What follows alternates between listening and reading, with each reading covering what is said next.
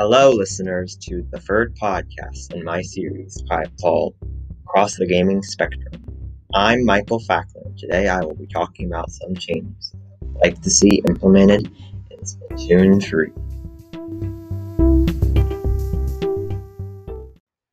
First of all, I hope these stages return. Urchin Underpass, Salt Spray Rig, Bluefin Depot, Flounder Heights, Hammerhead Bridge, Museum d'Alfonsino, and Mahi Mahi Resort. The reason why I want those stages to return in the third game is because they are the only stages from the original Splatoon that did not return in the sequel. In fact, I hope the third game focuses less on introducing new stages in the sequel, because if Salmon Run returns as in Toward mode, maybe they can incorporate the stage modifications from that mode to work on um, work on re regular multiplayer stages.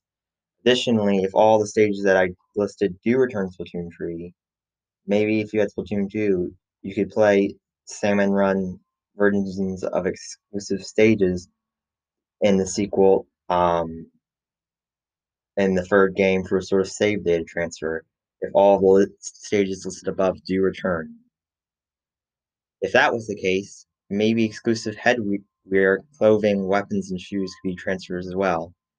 The difference with exclusive weapon sets is that we get each one of each one would gain a new sub and slash or special weapon unless they are both in Splatoon 3, and the sub and special weapon would be different to another wet set in a series of a weapon type that will be added to Splatoon 3 through content updates.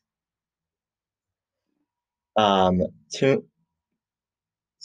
stay tuned to hear me talk about minigames.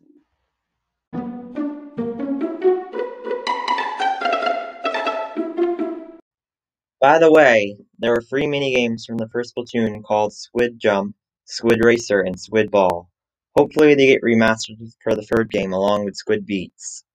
Speaking of Squid Beats, I hope I hope um there are cassette tapes in the story mode that you can that you can obtain that unlock that unlock new songs in that for that minigame. Instead of how instead of just listening to to some of the songs in the game that, that aren't unlocked from the get-go. Um, as, uh, anyways, you might have guessed, um, the next thing I will be talking about is story mode. So, stay tuned.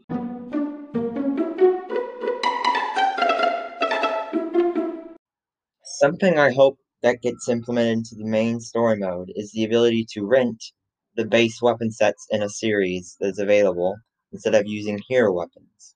If that happens, I hope all the sub-weapons that end up in Splatoon 2, besides this Disruptor, Toxic Mist, and Point Sensor if they do, become purchasable from a sort of story mode's sub-weapon shop.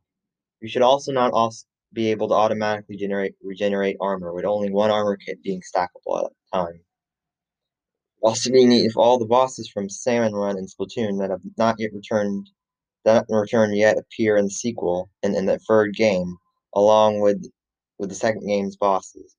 The Salmon Run bosses would also have a new design and title that emphasize how much more boss-like they are. They, they are. Example, Grand Griller. Speaking of Salmon Run, maybe the 8 minis Zapfish concept could be used on Salmon Run stages, where each normal Salmon Run, um, each nor normal Salmon Run boss, including Grillers, could have a mini Zapfish and um, could have, and in order to complete the stage, all the minis mini Zapfish would have to be returned to the basket. Anyway, next I will be talking about Shifty Station, just a sec.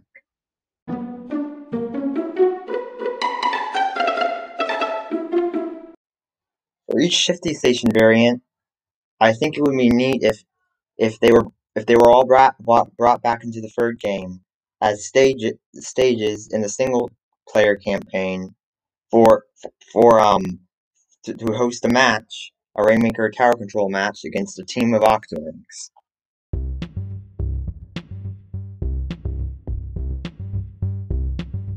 Those are all the changes I would make in Splatoon 3. So so I'll see you next time.